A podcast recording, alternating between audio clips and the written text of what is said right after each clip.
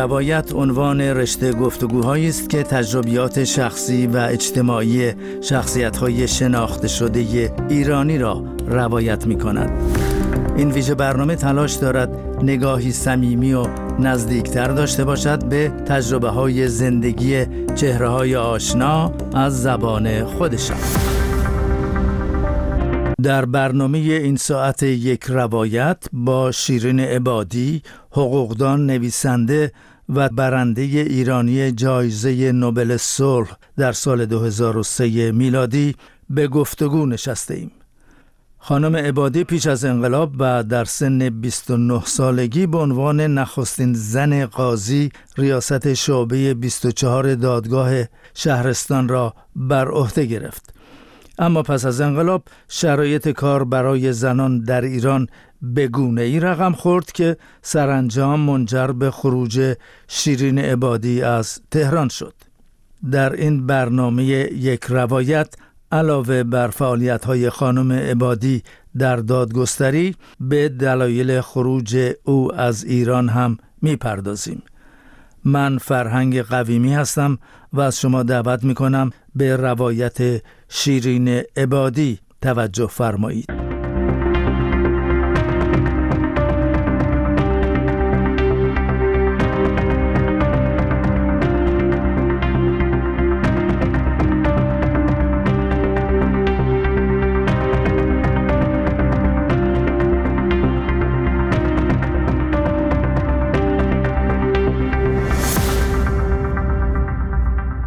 خانم عبادی با درود و سپاس ابتدا از همون روزهای نخست کارتون در دادگستری ایران اگر ممکنه برای ما بگین که به عنوان جوانترین زن در دادگاه های ایران به قضاوت پرداختین.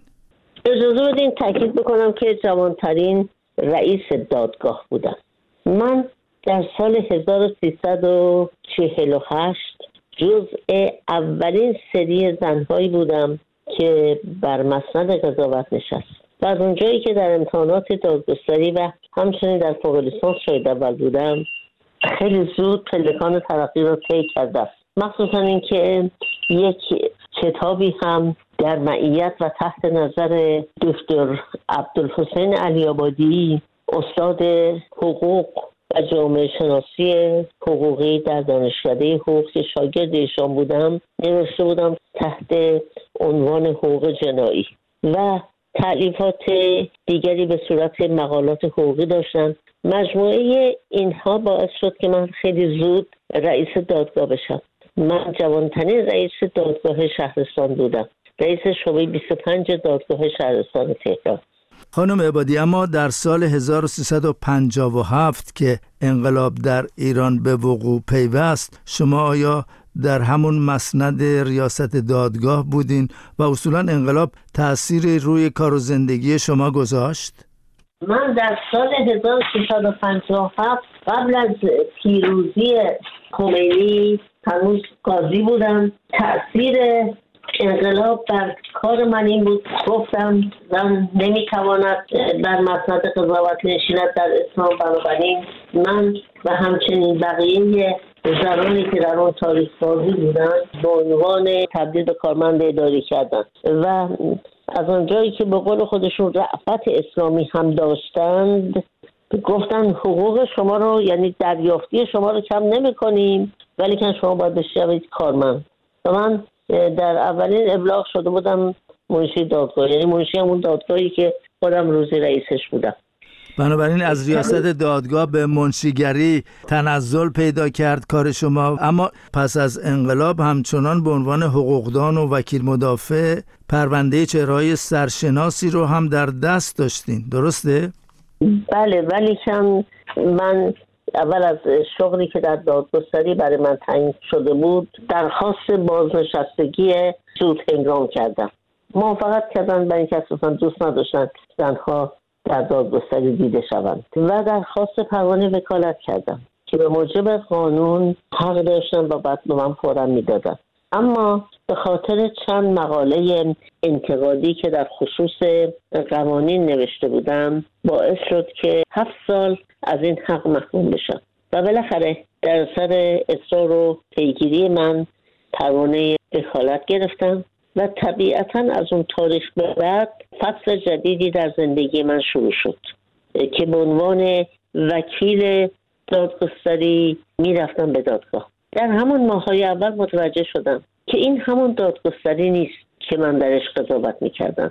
به متاسفانه. محیط مسموم و فاسد شده بود که اگر رشوه نمی‌دادم کار پیش نمی‌رفت. بنابراین تصمیم گرفتم یک تابلو در دفتر وکالتم نصب بکنم و نوشتم ملت شرایط موجود در قوه قضاییه از پذیرش وکالت معذورم. فقط مشاوره می‌کنم.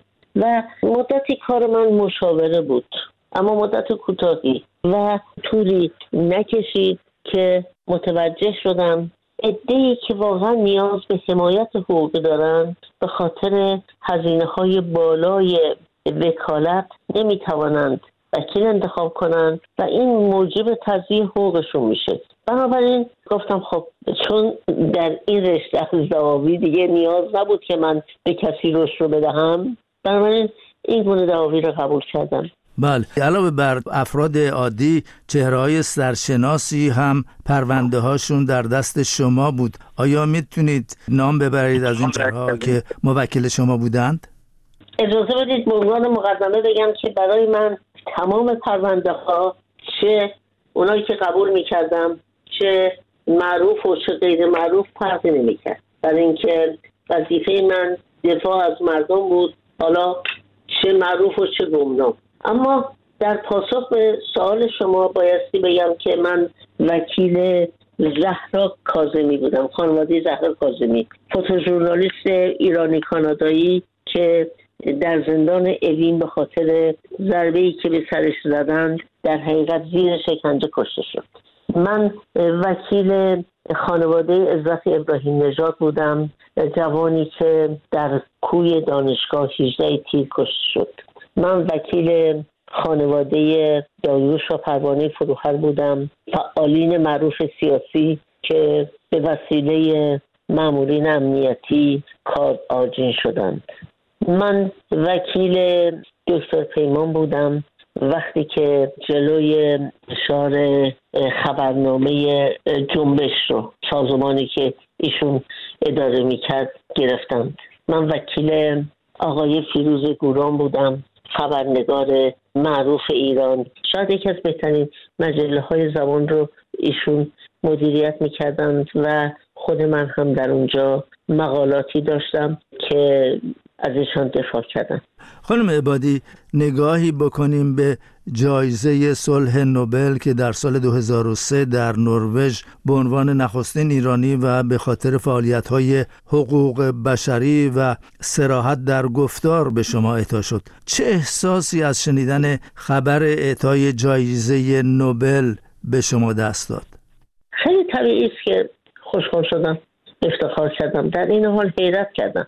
یعنی که من از کاندید خودم خبر نداشتم و اساسا فکر نمی کردم که کارهای من مورد نگاه جامعه بین باشه. خانم عبادی علاوه بر کارهای حقوقی و حقوق بشری شما چند کتاب هم نوشتین. در واقع من عنوان سه کتاب رو به یاد میارم. بیداری ایران قفس طلایی و آزادی همه ما. کتاب تا آزادی هم که زندگی نامه شماست. اصولا بیشتر شما در این کتاب ها به چه مباحثی پرداختین؟ من قبل از این کتاب ها یازده کتاب نوشته بودم و در ایران چاپ شده بود. کتاب های حقوقی بود و به نوعی هم می نوشتم که از زیر تیغ سانسور بیاد بیرون علا رقم اینکه شدیدترین انتقادها رو در آن می‌شد دید. و در این حال معروفترین کار من این بود که فکر می‌کردم تمام مصیبت هایی که بر سر یک ملت میاد به خاطر عدم آگاهی از حقوقی است که دارن. و بایستی هر کس به حقوق خودش آشنا بشه و حقوق حرفه و فن رو نوشتم. مبنای نوشتن این بود که امیدوار بودم در دانشگاه ها که هر کس با انتخاب رشته در حقیقت شغل آتی خودش رو انتخاب می‌کنه بتواند قوانین مربوط به خودش رو یاد بگیره. من این پیشنهاد رو یعنی پیشنهاد تعیین دو درس عنوان حقوق حرفه و فن در تمامی رشته ها برای فراگیری و آموزش مسائل حقوقی به شورای عالی انقلاب نوشتم. به من جواب دادن. پیشنهاد خیلی خوبی است ولی ما در این زمینه کتاب نداریم. و این مصادف با اون هفت سالی بود که من در پشت در کانون وکلا منتظر بودم. گفتم خب از فرصت استفاده می‌کنم. حالا که به من اجازه وکالت ندادن خودم شروع می‌کنم به نوشتن. شروع کردم به نوشتن مسائل حقوقی. اولین کتاب من حقوق پزشکی بود. برای تدریس در رشته های پزشکی پیرا پزشکی دندان پزشکی و تمام مسائلی که بعد یک پزشک می‌دانست در اون تو نوشتم. کتاب چند بارم چاپ شد و بسیار مورد استقبال بود. این باعث تشویق من شد من کتاب دیگری تحت عنوان حقوق ادبی هنری نوشتم. تا اونجا که یادم میاد نشر چشمین رو چاپ کرد این هم به چند چاپ رسید کتاب دیگر حقوق معماری و شهرسازی بود که خودم این رو در دانشگاه تهران اون موقع تدریس می‌کردم. برای اینکه متوجه شده بودن دیگه این درسی است که ضروری برای تمام رشته ها زندان رفتن من من از تدریس محروم کردند و دیگه قرارداد من برای تدریس در دانشگاه تهران تمدید نشد. و من یه سری دیگه کتابا نوشتم متمرکز شدم روی حقوق بشر که تاریخچه و اسناد حقوق بشر از اون جمله است و سنت و تجدد در سیستم حقوقی ایران و همچنین حقوق زن. البته یادآور بشم که قبل از همه این کتاب ها من چند کتاب در زمینه حقوق کودک تعریف کردم. اولین کتاب در خصوص حقوق کودک در ایران به وسیله من نوشته شد. این کتاب توسط یونیسف به انگلیسی ترجمه شد و اساسا به عنوان الگو به سایر کشورها این کتاب رو معرفی کردن. بعد کارگران خردسال رو نوشتم که مربوط به قوانین ناظر به کار خردسالان در عرصه بینالمللی و قوانینه.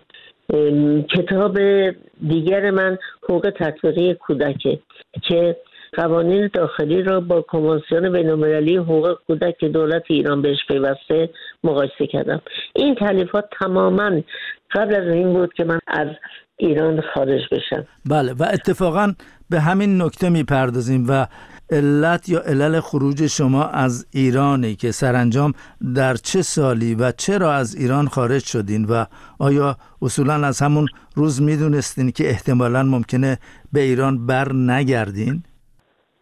در سال 1388 بعد از انتخابات مناقشه برانگیز ریاست جمهوری اصولا حکومت تصمیم گرفت فضا رو ببنده و در این ارتباط بسیاری از مؤسسات و انجیوها که فعالیت می‌کردن مانند ما تعطیل شدن.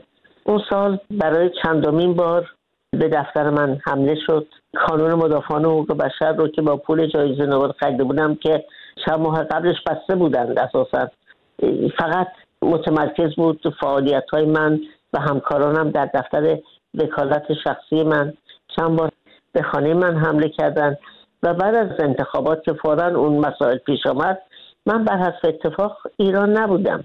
برای یک سخنرانی رفته بودم به اسپانیا که این موضوعات پیش آمد و دوستان به من گفتن برنگرد. گفتم خب من چه فرقی با بقیه دارم؟ گفتن نه تو می‌توانی سازمان ملل بدی چه های مختلف بدی صحبت بکنی این بهتره. اول قبول نکردم برای که اصلا دلم نمی‌خواست من خارج از ایران زندگی بکنم. یک لحظه به ذهنم خطور نمی‌کرد. بعد با خودم اندیشیدم فکر کردم که کاملا درسته. هر کس بسی جایی باشه که برای هدف که داره مفیدتر باشه. من در زندان فوقش می‌توانم چهار تا نامه این ور بنویسم. اما بیرون از زندان خیلی می‌توانم مفید باشم. و مفید هم بودم. ده ماه در سال من سفر کردم. نه یک سال نه دو سال بلکه تا قبل از کرونا. و بعد از کرونا هم که جنبش محسا شروع شد همون روال رو دارم تا به امروز ادامه میدم. دانشکده های مختلف سر تا سر دنیا رفتم. اندیشکده ها مسابقه های متعدد اینها بله. تماما اطلاع رسانی بود. بله. خانم عبادی همونطور که کوتاه اشاره کردین طی سالهای گذشته شما از نزدیک به سی دانشگاه جهان دکترای افتخاری گرفتین از جمله دانشگاه معتبر کمبریج در بریتانیا دانشگاه مریلند در آمریکا و همچنین نشان لژی دونوور فرانسه هم گرفتین و چندین خیابان هم در گوش و کنار جهان به نام شما نامگذاری شده و اخیرا هم جایزه بین المللی ارنست همینگوی رو در ایتالیا به دست آوردین به خاطر نوشتن کتاب تا آزادی که ظاهرا در مورد زندگی شماست. میشه به صورت کوتاه بفرمایید که چه مسائلی رو بیشتر در این کتاب بهش پرداختین؟ من سه کتاب در مورد بیوگرافی خودم نوشتم. بعضی که از ایران خارج شدم. یکی ایران اویکنینگ بیداری ایرانیان که در برگیرنده زندگی من از تولد تا سال 2003 که چه اتفاقی افتاد و چطور شد و چطور زندگی می‌کردم و اوضاع ایران چگونه است و من چگونه کار کردم. کتاب دیگر من تا آزادی ماست Until We Are Free از سال 2003 در حقیقت شروع میشه تا سال 2016 17 و در این کتاب کاملا شرح دادم که چرا از ایران آمدم بیرون و مشغول چه کاری هستم چه حوادثی اتفاق افتاد. یک کتاب دیگر هست قفس طلایی که سرگذشت من و یکی از دوستان من هست که چطور انقلاب باعث صدمه به خانواده ها شده و پراکندگی فامیل و بستگان پیش آمده. این سه کتاب حقوقی نیست. در مورد شرایط اجتماعی سیاسی ایران بعد از انقلاب که به زبانهای متعددی ترجمه شد از جمله هر سه کتاب فارسی، انگلیسی، فرانسه، اسپانیولی، عربی، پرتغالی و زبانهای دیگر از جمله مثلا در هند فقط علاوه بر انگلیسی به سه زبان محلی هم ترجمه شده.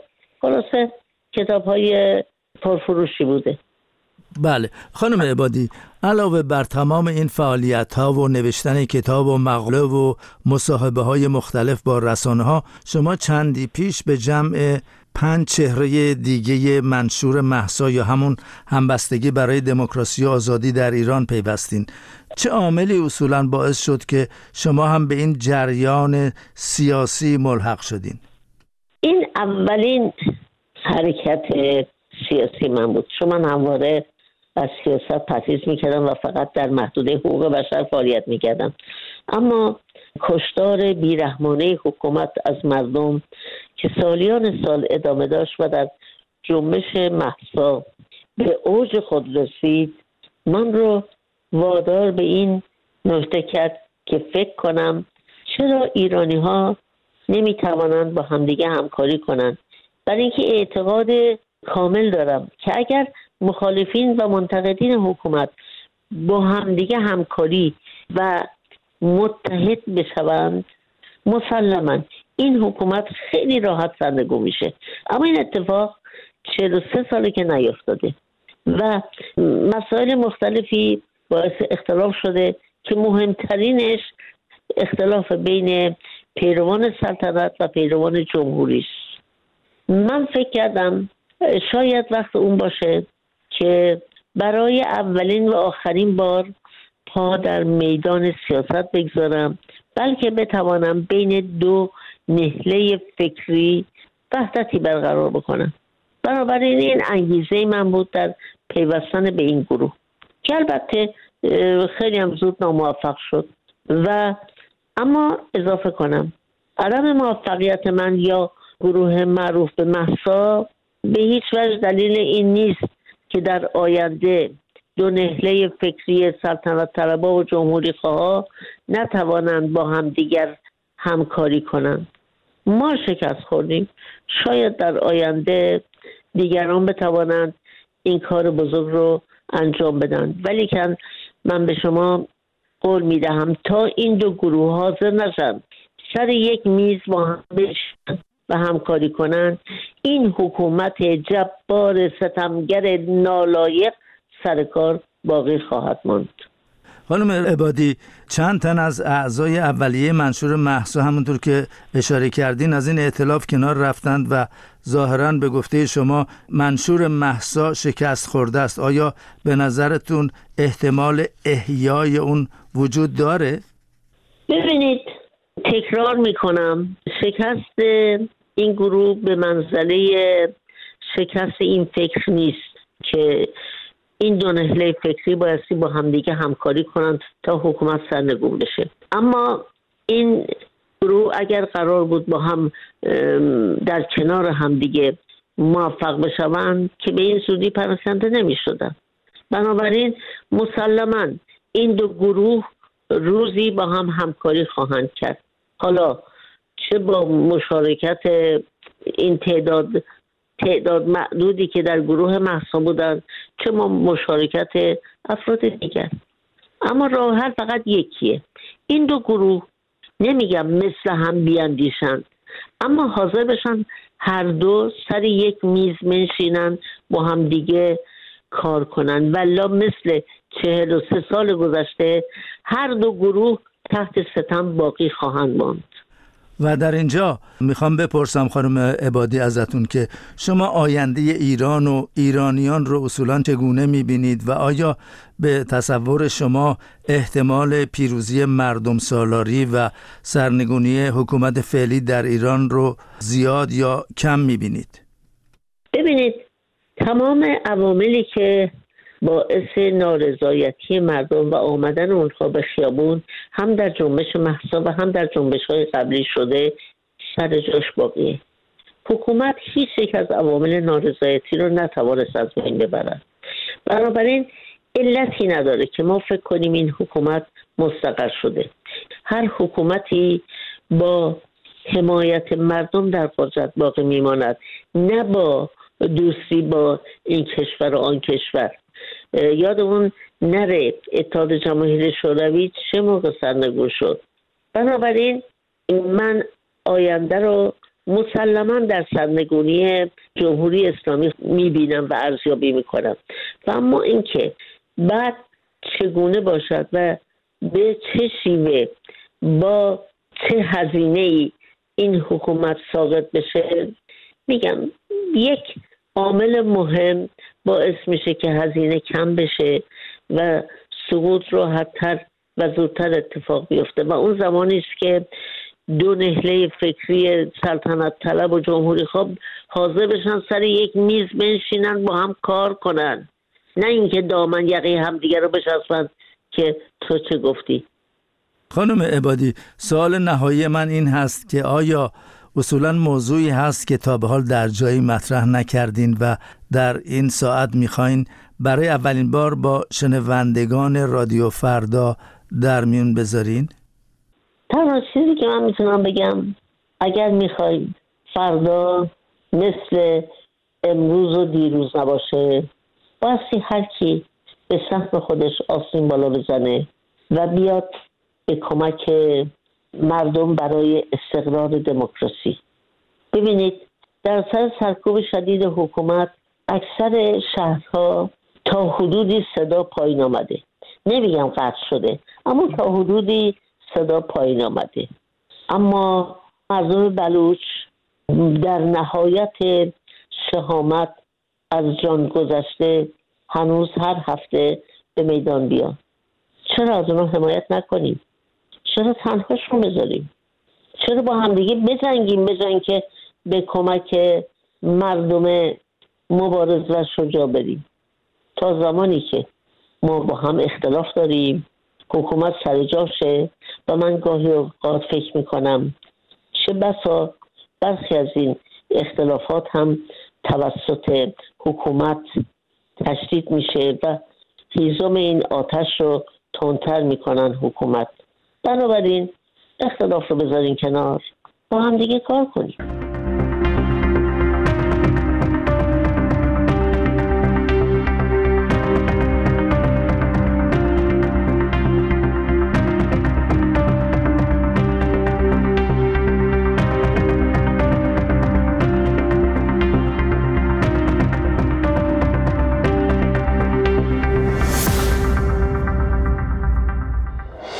از قابلیت جدید واتساپ برای دنبال کردن خبرها و گزارش های رادیو فردا استفاده کنید.